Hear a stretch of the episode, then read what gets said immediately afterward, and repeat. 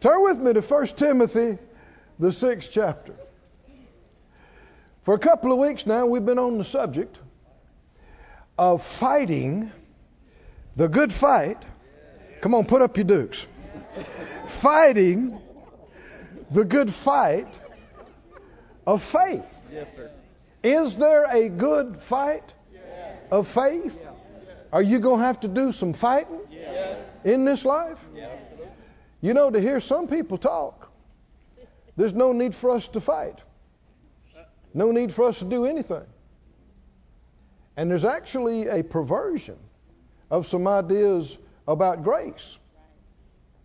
That the Lord's done everything, and so we don't do anything. We don't need to do anything, ever. Well, that's just not true. He has done everything in providing for us, obtaining for us, everything we need and will ever need. It is done. It is bought and paid for. But what has been provided by grace has to be possessed by faith. And when you go to get it, that's when you're going to run into a fight. The perfect example is that God gave to his covenant people Israel the Promised Land. And he said, I have given it to you. Have you read those verses? I have. None of them going to. This is before they ever set foot in it. He said, I have given you the land. Then he said, go up and possess it. Right. They couldn't say it wasn't theirs. God's already given it to them. But they're not in it. They're not enjoying it at all. And when they went to get it, what did they run into? Great, big old hairy giants. Is that right? Great, big, hairy problems. Walled cities. Iron chariots. Great, big, giant fighting men. And they got a revelation that what God has given us, yeah, he gave it to us, but we're going to have to fight these dudes to get it. Yeah. It wasn't God trying to hold them out. It was the enemy. Yeah. And the same is true today. Everything that has been bought and provided by Jesus and given to us by grace is ours. We should enjoy it. We should live in it. We should experience it. But when you go to pick it up, when you go to take delivery, you're going to find a great big hairy devil sitting on top of it. And he's going to say, no, you can't have this. You're never going to get this. And that's when you're going to have to, come on, are y'all listening to me? You're not fighting God. You're not trying to get God to do it. It's already bought and paid for. But you're going to have to fight the good fight of faith to lay hold of it. Hallelujah. And experience it in this life. Now, 1 Timothy 6 and 12 says, fight. If the Bible says fight, what you going to have to do? Fight. I've actually had people tell me years ago, but I don't want to fight. I'm a lover. I'm not a fighter. But I don't want to fight. Well, be defeated then. That's the only other option you got. No, when the Bible says fight, I say when the Bible says fight. Come on, help me out. What are you going to have to do? Fight. It's something that a whole lot of people, they like to fight as long as it's their spouse or with somebody on the job or somebody at church. Oh, yeah. They want to get in some kind of scuffle all the time. But when it comes to fighting the enemy and fighting that kind of thing, I can't. Fight the good fight of faith. Say it out loud. Fight. The good fight of faith.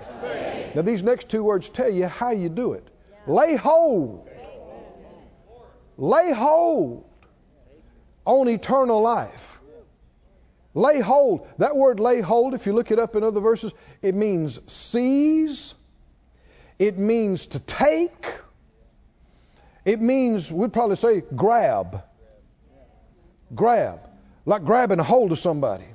The same word is used like they would grab a hold of somebody to arrest them. Do you need to grab a hold of some things? Yes. Eternal life. Now, eternal life doesn't just mean living forever. We have eternal life in us right now. Yes. Don't we? Yes. And that life of God is supposed to affect every area of our existence here and in the world to come. The life of God is supposed to affect your spirit, your mind, your soul, your body. Can the life of God be manifested in your flesh? Yes. Yes, it can. You can be quickened. And the life of God can be manifested, eternal life can be manifested in your finances and on the job and with your family, and your spouse, your friends, your kids, your grandkids. But in order to experience it and enjoy it, you'll have to lay hold of it. And when you go to lay hold of it, that's what I meant a while ago by picking it up. When you go to lay hold of it, you're going to encounter some resistance. I know your flesh don't want to hear that, but that's just how it is. I wish that we never encountered any resistance, but there's no need wishing it. We're in this world. It's full of the curse, devils, and crazy people. And, you know, I'd like to think that Phyllis and I are just going to say, we're going to serve God. We're going to do everything He told us to do. Here we go.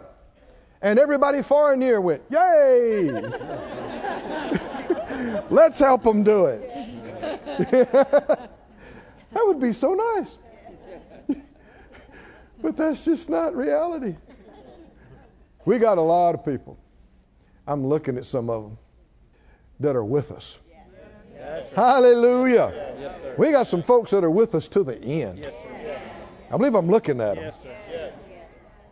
But that's not the whole world. No. Not even everybody in Branson.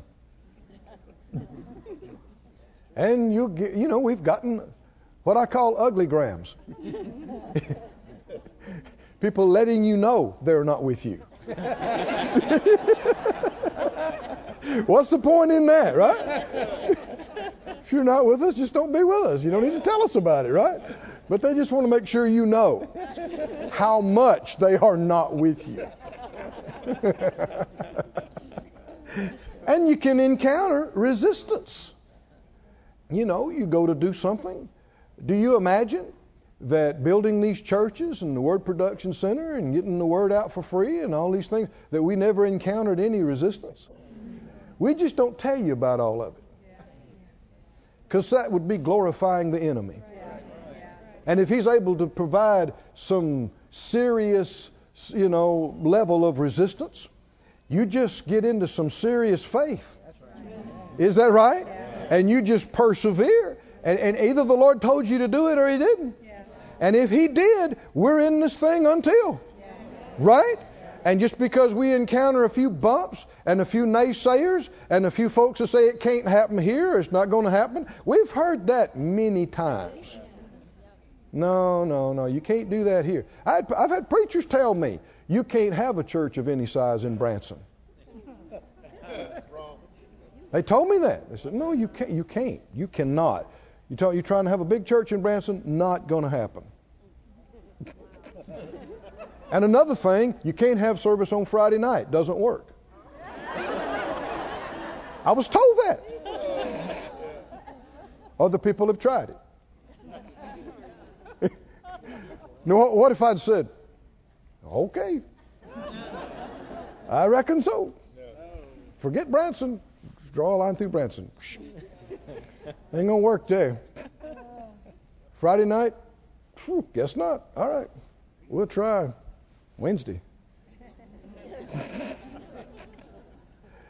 Will you encounter some resistance? Yes, sir. Will you encounter some naysayers? Yeah. And in order to get through that resistance, what are you going to have to do? Fight. You're going to have to fight. You're going to have to fight it. You can't just lay down and quit. You're going to have to say, no, I don't care. I don't know what the Lord told them. And I don't know what he told them to do. Maybe it didn't work for them. Maybe he didn't tell them to do that. That's not my business anyway. But if he told you and I that this is yours, you're supposed to have this.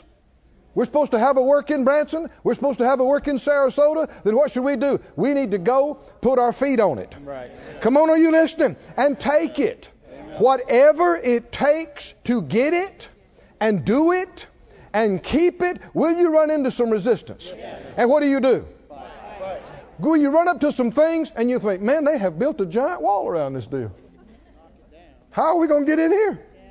Is there a way? Yes. God will do supernatural things, like drop them walls while you're standing there shouting. Is that right? Yeah. I don't care how big the giant is, how long he's been there, how hard the iron chariot is. You're going to have to fight. But if you will, greater is he that's in you than he that's in the world. And if God be for us, who can be against us? Hallelujah. Are we little wimpy Christians? No. Do we quit at the first sign of any resistance? No. We're going to fight the good fight of faith. We're going to lay hold on eternal life, whereunto you're also called and you profess the good profession before many witnesses. He goes on to say, I give you charge in the sight of God who quickens all things before Christ Jesus, who before Pontius Pilate witnessed a good confession. And in the first part of this series, we talked about that. How do you fight the good fight of faith? A big part of it is with the good confession of faith. Jesus actually fights with his mouth. We studied that. We looked at that. If you skip on down to verse 17, it says, charge them that are rich in this world, that they be not high-minded, nor trust in uncertain riches. Do you take that personally? Yes. That wasn't everybody.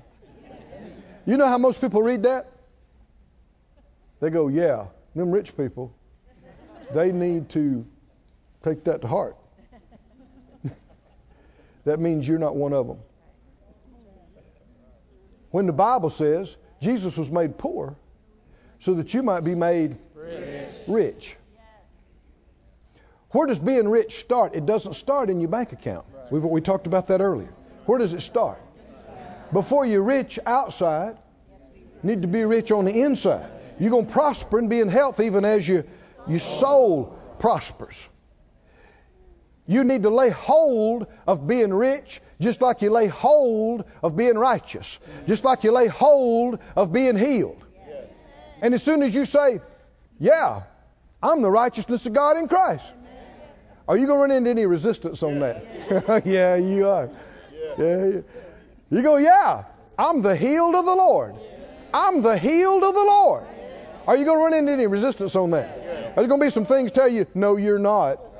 No, you're not. You're a sickly rascal. You're pitiful. You're weak. You got this. You got that. You got the other problems. You got problems. And you can go, yeah, I guess I do. And see, traditional church has taught people to reinforce these ideas. Yeah, we got problems, but that's just the way it is. Problem? You think you got problems? Let me tell you about my problem. Well,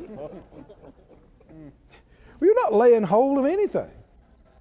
And you say, I'm rich in Jesus. Mm-hmm. That's right. You will stir up some controversy. I know. I've had people meet me out in the parking lot. I thought they were going to take a swing at me. And you know what they're mad over? That word, R-I-C-H. They were fighting mad because I kept saying rich. Man,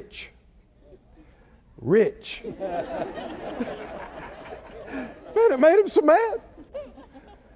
They blustered and bristled, and I said, now which verse is it that you didn't like? They said, what? I said, those are verses. Well, it's just I don't like it. It's not what I believe. I said, well, which verse? Which verse don't you believe? Are there any verses that have R-I-C-H in them that talk about rich? Yes. Well, are you going to believe it? Are you going to lay hold of it? Yes. He was made poor. That's right. So did he take your infirmities and bear your sicknesses and carry your pains so you could be healed? Healed. Was the chastisement of his peace on him? So you could have peace. Did he become sin with your sin so you could be made righteous? Was he made poor so you could be rich? Come on, is it true or not? Now you can walk by sight and you can go, yeah, but I ain't. I'm not righteous. No, I know I'm not. I know I'm not. If you say so, you can say, I'm not healed. I'm not going to say I'm healed, and I know I'm not healed. You're going to walk by sight. You're not going to believe what he said. You're not going to lay hold of what he bought and paid for. I'm poor. I know it. We poor, but we proud. Well, God will deliver you from both conditions. That's right. Won't he? He will.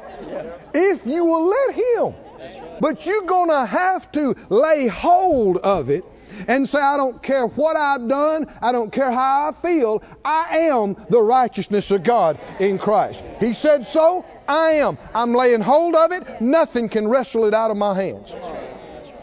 I don't care how I feel. I am healed of the Lord. Yes. I am the healed of the Lord. Yes. Oh, somebody needs to say, I am. Yes. I am the healed of the Lord. I am. I am. I am. And I don't care what my finances look like. I don't care what kind of things I'm facing. I am rich. Yes. He has made me rich. Yes. Rich. He's made me rich. And when that gets real on the inside of you, it's going to begin working on the outside of you, causing things to conform to that. Because the word is more powerful than everything round about us. He said, verse 18, that they do good, that they be rich. Rich? Everybody say rich. Rich. So we got rich and richly and rich. And that's just in these two verses. Rich is a Bible word. Yes. Yes, it is. Oh, the devil does not want you rich. If there's one thing he hates worse than a Christian, it's a rich Christian. As far as he's concerned, that's about as bad as it gets. Why? Because rich Christians can get their message out. Rich Christians can be a greater influence for God in the earth, because in this world money matters. Verse 18, that they be good, do good, and rich in good works, ready to distribute, willing to communicate, laying up in store for who? Themselves. For themselves a good foundation against the time to come, that they may do what? Do what? There it is again. Lay hold on eternal life. Lay hold on eternal life. Hallelujah. Go with me, please, to the book of Peter. 1 Peter 5. Last week, we talked about how to lose the fight of faith. Some say, I don't want to know that. Yeah, you do. Then so you don't do it. Folks are losing the fight of faith and not realizing what they're doing. Peter lost a fight of faith. We looked at it. We studied it. He was confident that he had the faith to stand by Jesus no matter what. Jesus told him, he warned him that they were going to come, things were going to happen. He's going to be betrayed, scourged, crucified. And Peter piped up, and all of them said, well, we're not leaving you. We won't leave you. He said, yeah, all of you is going to leave me. And boy, Peter got vocal. He said, no, sir. No, no. I don't care if all them leave you. I will not leave you. I will die with you. And Jesus looked him in the eye and said, before the rooster crows tomorrow, that's just a few hours, you will have denied that you even know me 3 times. And you know what Peter say? You're wrong. Nuh-uh. No, I won't. And I had this passage in my notes from that message, what was it, last week? And on the way home, Phyllis and I talked about it. And I want to share with you something she brought up that is outstanding. 1 Peter 5, are you there? 1 Peter 5 and 5. Now this is first what? Who are we talking about just now? And this is first Peter.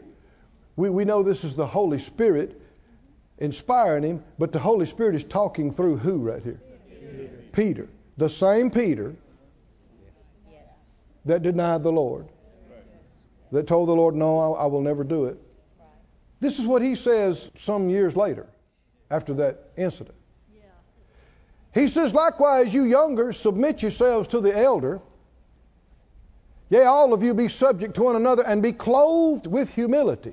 Mm. When did Peter learn anything about humility? Phyllis said to me on the way home from church last Sunday, she said, had you thought about, she said, maybe you did, but that Peter was thinking about that time when he betrayed the Lord in this writing right here in 1 Peter 5? And I had it in my notes to talk about, but I said, no, not just like that. But in looking at it, you can see it. Wait till we read the rest of it here. Now we know it's the Holy Spirit, but it's Peter too, right? It's coming through him. The Holy Spirit's using what's happened to him. What's he talking about? Humility. Could Peter have used some more humility when the Lord told him? You're about to deny me, and yet he just kept adamantly, basically telling the Lord, no, you don't know what you're talking about. Right. He said, all of you, be clothed with humility, for God resists the proud and gives grace to the humble. What did Peter need? No, he didn't even know how much he was going to need in just a few hours. The grace of God, which is the help of God, the strength of God. Everything that God gives is His grace. He gives His grace to who? Keep going, verse 6. Humble yourselves, therefore, under the mighty hand of God, that He may exalt you in due time. Casting all your care on Him, for He cares for you. Be sober, be vigilant, because your adversary, the devil, as a roaring lion, walks about seeking whom he may devour. What does Peter know about that? Yeah. Jesus is the one that told him. Right. The devil's after you, boy. Yeah. Didn't he say that? He wants to sift you like wheat. Yeah. Can you see what Phyllis was talking about? Yeah. Oh, it's here. It's all through here. Yeah. Yeah. And no, I hadn't seen it like that. Thank the Lord for that good woman that He's given. Be sober, be vigilant, because your adversary, the devil, as a roaring lion, walks about seeking whom he may. Don't you like that word M-A-Y right there? What does that mean, whom he may devour? Obviously, there are some he may, and there's some he may not. Which one you want to be? Come on, which one you want to be? Well, now, on that occasion, did the devil, like a lion, get him? Yes. Chew him up? Yes. Devour him? Yes. Separate him from his faith? Yes. Yeah. In a few hours, he's out there cursing, saying, I don't know who you what you're talking about. I don't know him. I told you I don't know him. Would you shut up? I told you already. I don't know him. And a few hours later, Jesus looked at him, and he's crying like a baby. Has he lost a battle? Yes. He lost a battle. Did the devil chew him up? Yeah. And what's he telling us to do about it? By the Spirit of God on the other side of this. Now, let's talk about the other side of this. Was it the end of Peter? No. Oh, I said, was it the end of Peter? Did Peter get knocked down? Did he get spanked, as we might say? Did he get beat? He did. He lost a fight, but not the war. There's a lot of Christians who've lost the faith fight. That didn't mean God failed you. God didn't fail you. You lost the fight. It's not His fault. You lost the fight. I said it's not God's fault. You lost the fight. But just because you lost the fight don't mean it's all over either. Did Peter come back from this? Oh, did he come back? Did he have a real comeback? Yes, he did. And did he make the devil wish he had never messed with him? Come on, can you see that? He's a broken man standing out there crying. How could he have done it? Stand out there and curse and deny he even knows him? When he stood up there and bragged in front of everybody how he'd die for him? How quick he folded. And then when, Jesus, after he's risen from the dead, you remember that little conversation they had about, Peter, do you love me? What do you think's going on there? He asked him the question how many times? How many times did Peter deny him? Can you hear some new humility in Peter's voice? This third time when the Lord says, Peter, do you love me? What did he say? You know. Not, I'm telling you I do. Lord, you know. In other words, if you say I don't, then I guess I don't. But I think I do. Right? Come on, are y'all with me? Some humility. And did he get some grace? Did he get some grace to come back? And next time we see him on the day of Pentecost, oh, hallelujah, he's standing out there anointed of God, preaching like a house of fire, and thousands get saved on one day. Is that a comeback or is that a comeback? You might have lost a faith fight, but that's not the end. I said, that's not the end. In fact, you can come back so strong, you can make the devil wish he had never messed with you. Just left you alone in the first place. Keep reading.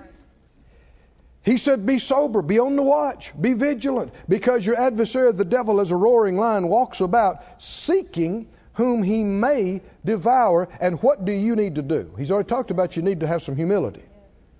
What do you need to do? Verse 9, whom resist steadfast in the faith. Does that sound like fighting the good fight of faith? Yes. Resist the devil, steadfast in the faith. Why? He's your opponent. He's your adversary. It's not God. God's not our problem. We're not having to twist God's arm and talk Him into blessing us. We're not having to try to put pressure on God to get Him to do something for us. He's already bought it and paid for it and given it to us. Who's the problem? The enemy will try to keep us out of it and hinder us. He's the hinderer and the accuser and the liar and the deceiver. And you have to resist what he's saying and doing with you. And you can't just do it for a little while and then fold and quit. You've got to do it steadfastly. You've got to just do it and keep on doing it and keep on doing it. Keep on doing what? Resisting. Standing against, resisting the enemy. Can you see this, friends? The NIV says, resist him standing firm in the faith. The complete English says, but you must resist the devil and stay strong in your faith. Now, two things that he emphasizes that the Spirit of God through Peter emphasizes. And yes, I believe it harkens right back to that experience that he had, among other things. One is don't be arrogant and prideful about where your faith is. Peter thought his faith was at a place where it wasn't. Just like an athlete or a fighter thinking they're at a level of condition that they're not. How many understand if somebody is a top fighter and there's a fight coming up, what should you be doing? Getting ready for that fight. And because that, at this level, that guy's not just going to be a pushover. And how many of you understand you're foolish to underestimate your opponent? Right. To say, oh, I can take him. Give me three or more of them pizzas and a coconut pie. Oh, yeah, I'll get him. I'll knock him out the first round. I'll knock him out the first round. Laying on the couch, gain 20 pounds. That's overestimating your ability to fight, and it's underestimating what the fight's going to be like. That's right. And Peter did that. Peter did that. He underestimated what he was about to face, didn't he? Right. And he overestimated his own faith. He's like, I got this. I got this. I'm telling you. I will be there. I will be there like the rock of Gibraltar, brother. I will be there. I will have your back, Jesus. I will die. I will go down in flames with you, brother. I will. And he meant it, because when the blades came out, what did he do? He whipped his out too. And I don't know how good he was, because he cut a guy's ear off, and that's. I think he was trying to kill him. And all he did was clip him. He's a fisherman, okay? He's a fisherman. But he wasn't ready for what was going to happen when Jesus said, put up your sword. This cup my Father's given me, shall I not drink it? And he let them take him. All the apostles' mouths just fell open. They thought, no way. No way. And then they drug him, and they slapped him, and they hit him, and they thought, they never imagined the Lord would let that happen. And so immediately the enemy comes in like a flood going, what about it? What about it? What about your Messiah now? Look at him. You're wrong. He's just a man. There's nothing here. You've been deluded. All these thoughts are swirling. Yes. Come on, tell me what it's time. What is it time to do? What is it time to do? You better fight. Why? Because you are being attacked. Your faith is being assaulted with all of these thoughts and these feelings, and it's time for you to spring to action and say, no, I know in whom I've believed. I know him. I know him. And I don't care what I'm seeing and hearing. And there's got to be something going on here that I just don't understand, but I will trust him no matter what. But that's not what happened. Peter was shaken because his faith wasn't nearly as strong as he thought it was. How will you find out how strong your faith is? Only one way. When it is challenged.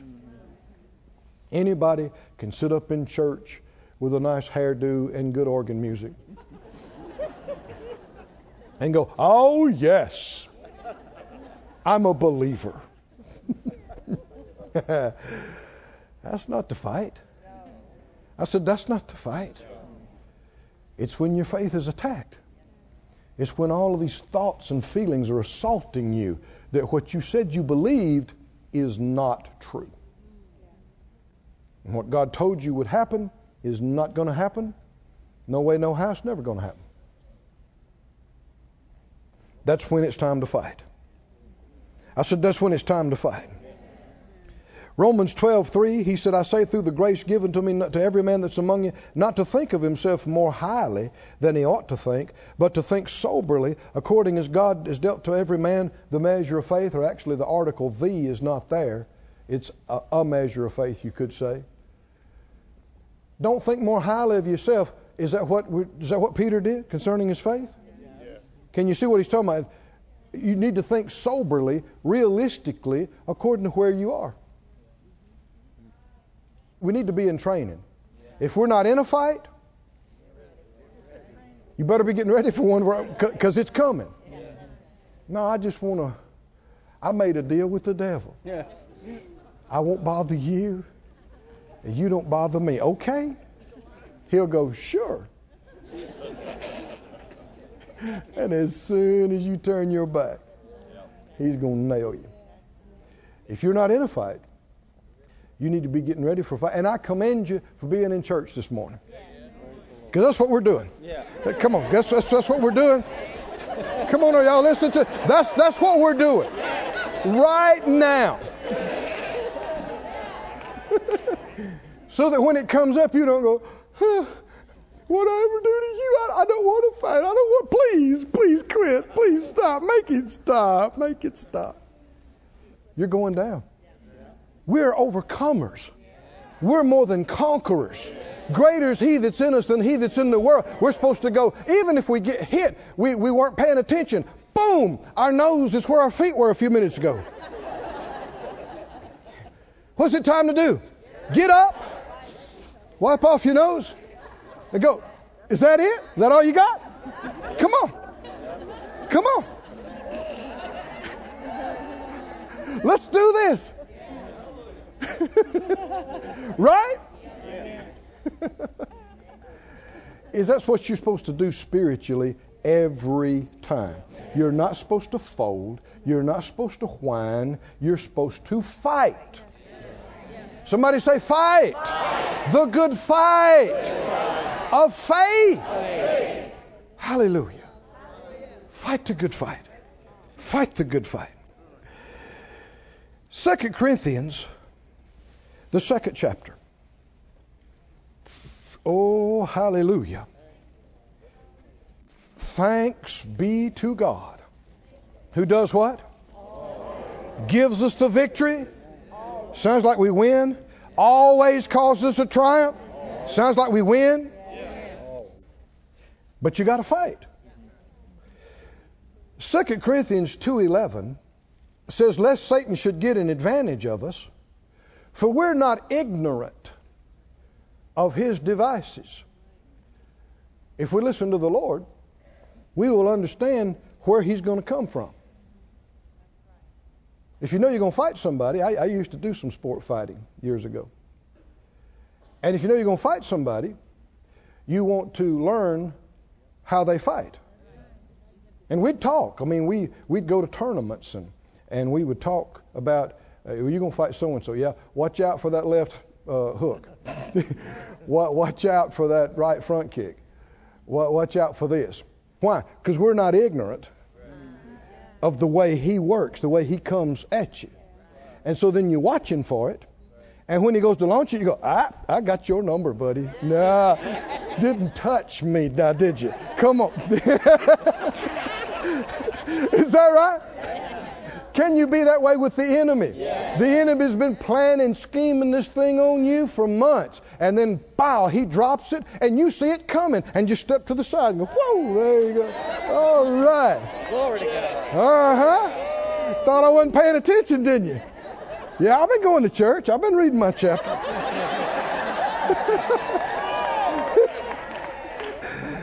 Woo.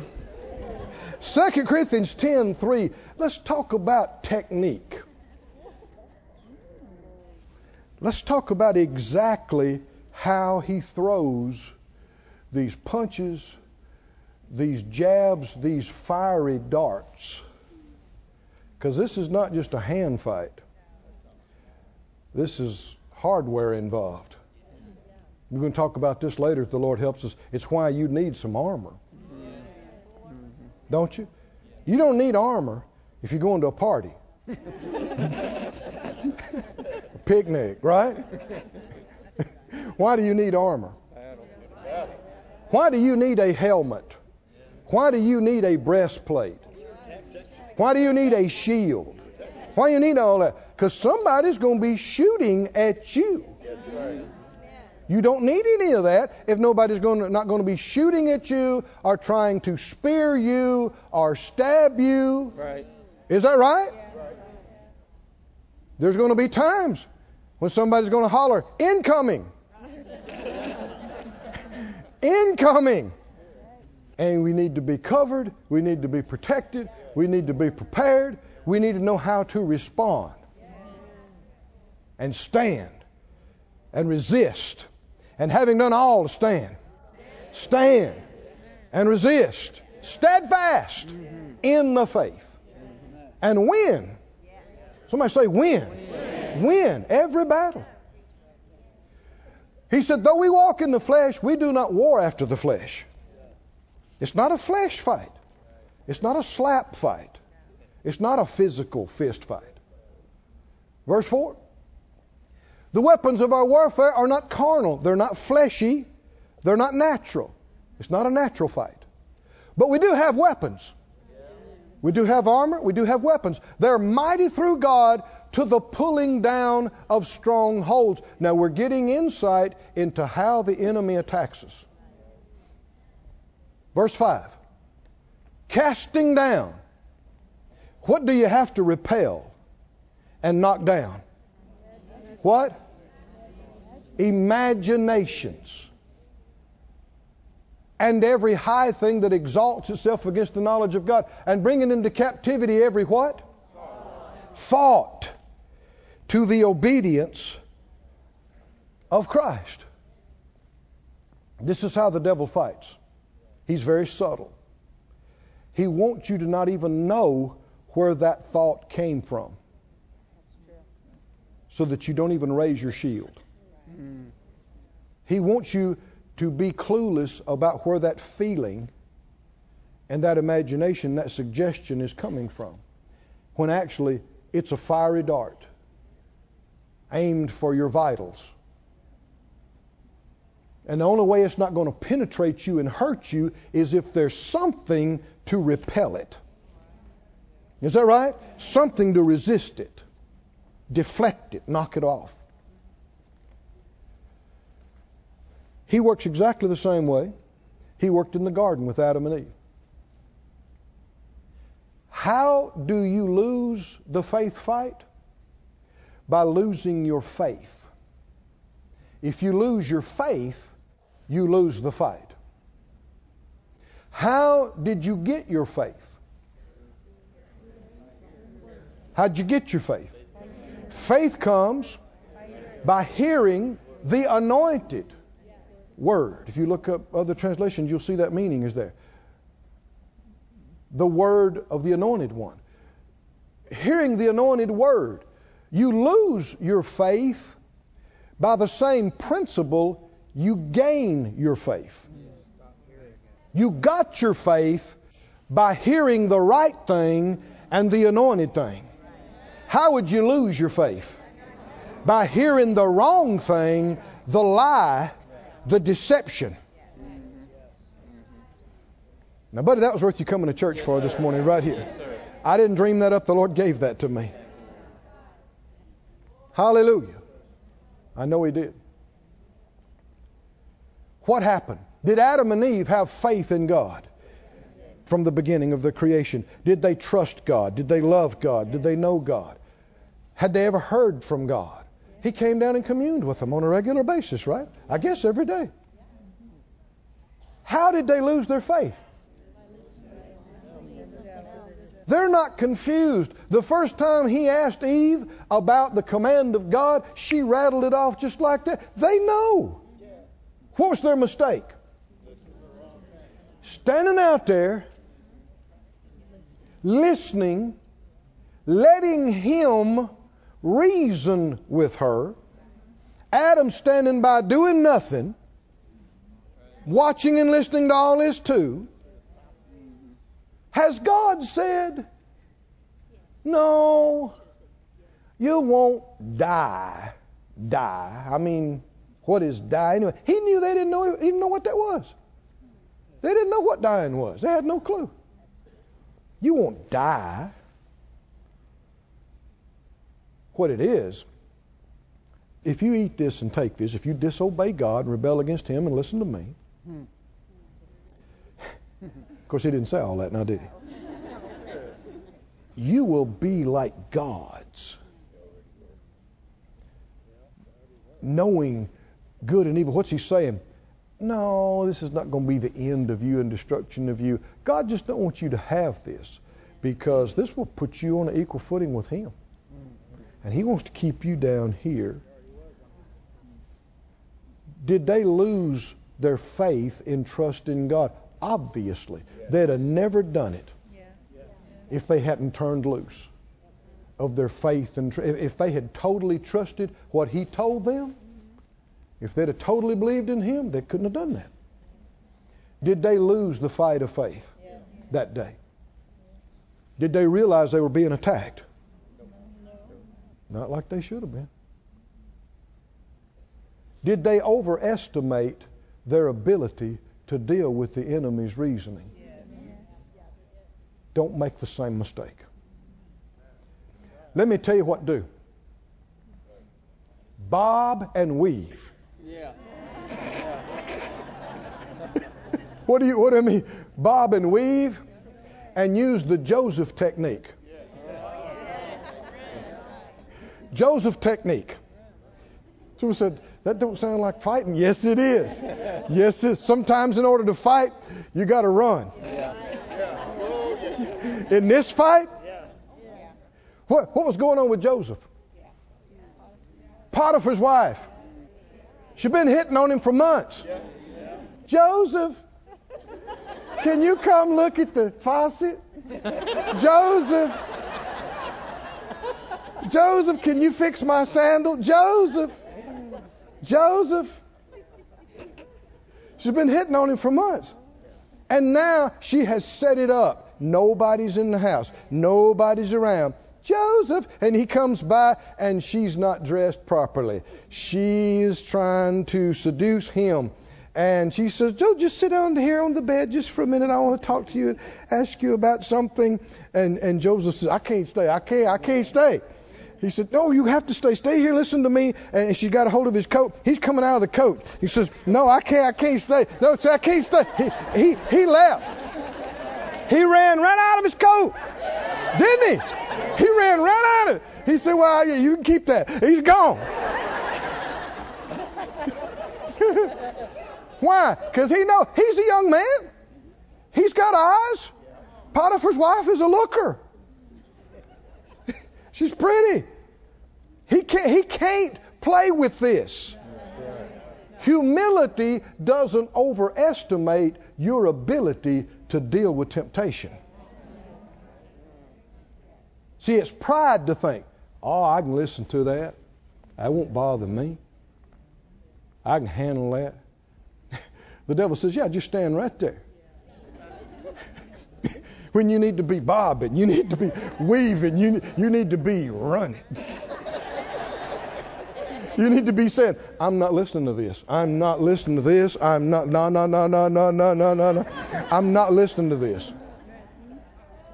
do not need to hear this. What do you mean you don't need to hear this? Anything that exalts itself against the knowledge of God, that you are righteous, you are healed. Come on, you are prosperous, you are rich, you are blessed, you are free. Anything, somebody say anything. Anything that tries to tell you you're not, you need to shut it off. I don't care if it's Grandma or Aunt Susie.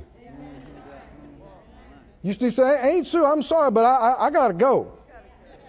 Yeah, look, there's the kitty. I need to go check on something. There's the puppy.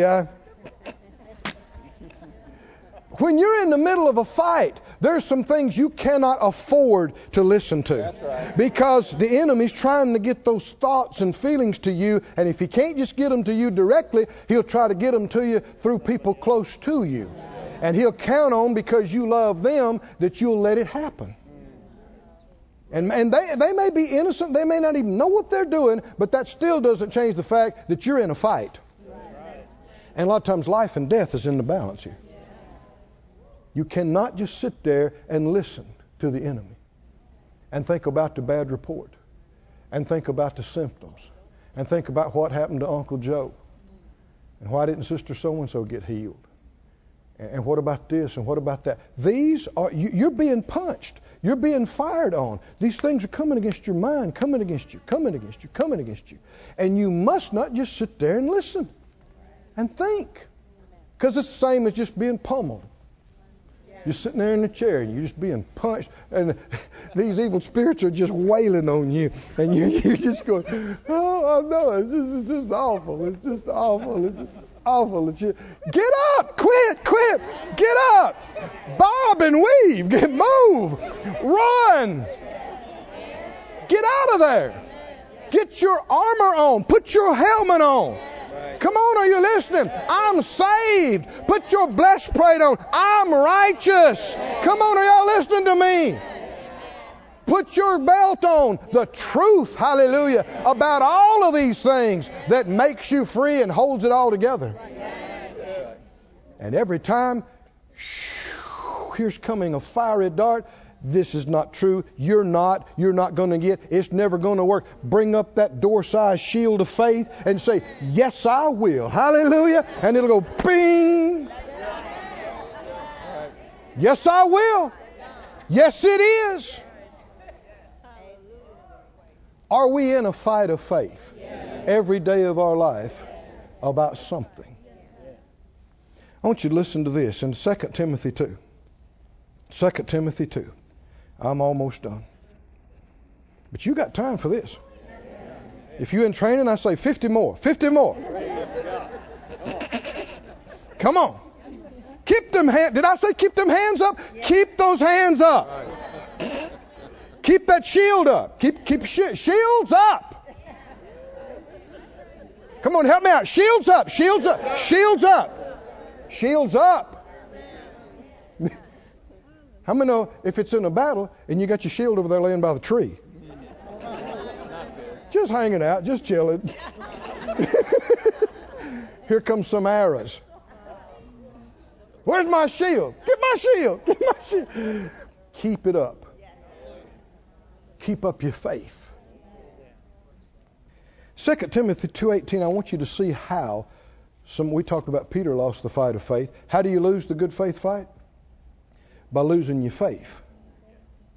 How do you lose your faith? How'd you get your faith? You got your faith by hearing the anointed word. How do you lose your faith? By listening to the lies of the devil. Listening to the wrong thing. Beware of listening to the wrong thing. But don't overestimate your strength of your faith and think, oh, I can listen to this. I'm not going to believe it. I can hear this. What was Eve doing out there? Did she think she could handle the devil? Yes. I'll listen to this. I'll see what's going on here. Big mistake to let him take a shot at you. Right? Don't let him take a shot. Don't overestimate your faith. I can't afford to hear something contrary to the Word of God. Cut it off. Shut it out. Right? And get your shield up. It says, concerning the truth, these individuals, we'll back up to verse 17. Let's read that too. How about 16? Shun profane and vain babblings. Is that what we're talking about? Yeah. They will increase into more ungodliness. Their word will eat as doth a cancer. Are there words and thoughts and ideas that are as dangerous to you, as the worst poison? As a deadly disease? Of whom is Hymenaeus and Philetus? You can see now these two individuals were instruments of the enemy. And there was an attack against the Christians at this place. And it came through these people. I don't know if they call themselves preachers or ministers, but concerning the truth they have erred, saying that the resurrection is past already. They were preaching a doctrine, a message, that the resurrection has already happened. They were preaching a form of dispensationalism, saying, no, we're not in this dispensation. That's another dispensation. We're in this now. Actually, the resurrection has already happened, and we're into this. And there were people who listened to that, and it's wrong. It's error. They listened to it. They received it. They believed it. And what happened? And overthrow the faith of some. Did they lose their faith? Yes. They should have been standing in faith that Jesus is coming soon. Right. Is that right? Yes. And the resurrection's in front of us. But because of listening to wrong preaching, they turned loose of that faith, which is exactly what the enemy wanted to do. And they lost their faith. And if you believe the wrong thing, you know what comes next? Well, if I've already missed the resurrection, if I've already missed the rapture and resurrection, what difference does it make how I live? Right. What I do? Is it true? Yeah. No, but if you believe it, will it affect the way you live and what you do and what you don't do? And you look right and left. People doing the things that they're doing is because they're believing lies and they lost their faith. And so they're depressed and dejected and hopeless. And it's not because it's true. It's because they believe lies. That lie came in like a fiery dart, and they were exposed and uncovered, and it penetrated them. And they believed it, and they lost their faith. When what could have happened? Come on, help me, help me. What could have happened? Ephesians 6, I'm closing with this. Ephesians 6, 10. Ephesians 6, 10. Finally, my brethren, whine and cry. And that's everybody to pray for you. What? Be strong in the Lord and in the power of His might.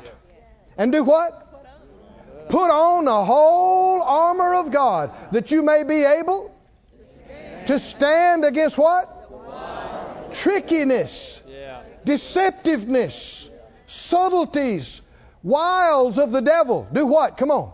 We wrestle not against flesh and blood, but against principalities, powers, rulers of the darkness of this world, spiritual wickedness in high places, but not flesh, not carnal, not natural. Keep going. Take the whole armor of God, that you may be able to withstand in the evil day, and having done all. What would be the evil day? What is the attack? You're being bombarded with wrong thoughts and feelings and lies, trying to get you to believe something that will cause you to lose your faith. But what do? You take the whole armor of God. You stand with your loins girt about with you. Come on, everybody, stand up, stand up, stand up. Stand up. Put that big belt buckle on. Come on, lock her around. Truth. And then you do what? Put on the breastplate. Goes over your head. Got this whole thing covering your chest here. Fastens to the belt of truth. Okay, you got it on? What else? What do we do? Your feet shod with the preparation of the gospel. Put them great big battle boots on. Poop. Oh, yeah, I made you about 3 inches higher now. Clunk, clunk, clunk. These are, how many of these are some serious boots? Are these some serious boots? Gospel boots. Somebody say, I got my gospel boots on. You know what you do with boots? These boots were made for walking. Go into all the world and do what? Proclaim this good news. Is that right? Keep going. Above all, don't forget this piece. Above all, taking the shield of faith. Do you need? This is what you fight with. The shield of faith, wherewith you shall be able to quench some. You know, you deflect a few, some of them hit.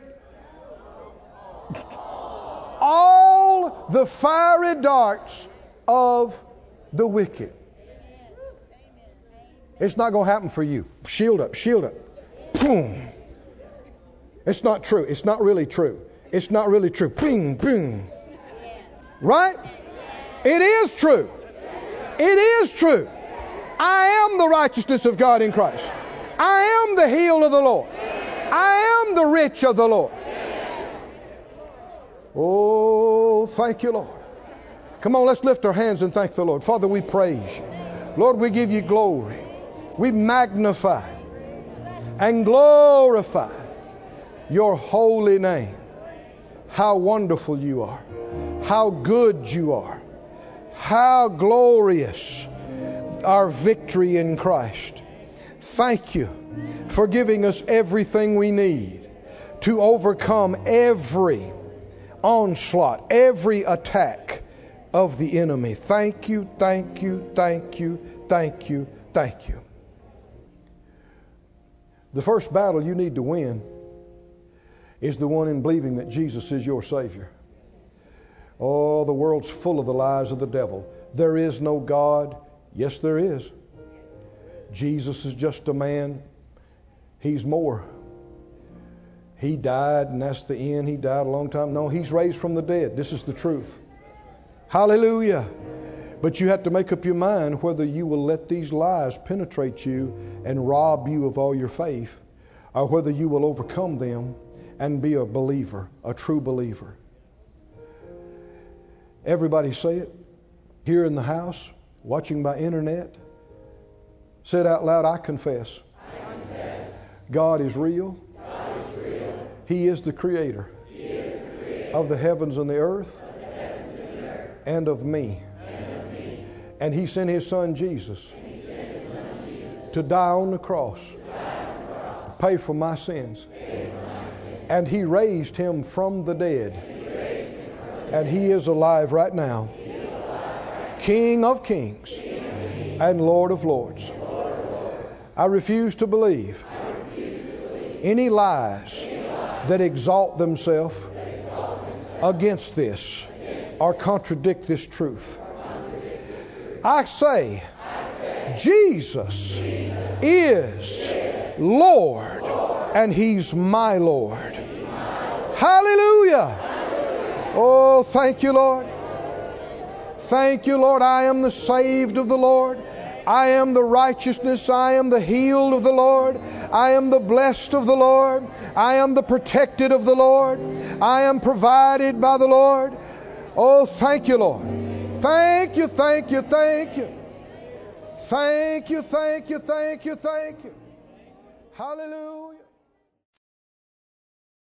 This ministry has been brought to you today, free of charge, by the partners of More Life Ministries and Faith Life Church.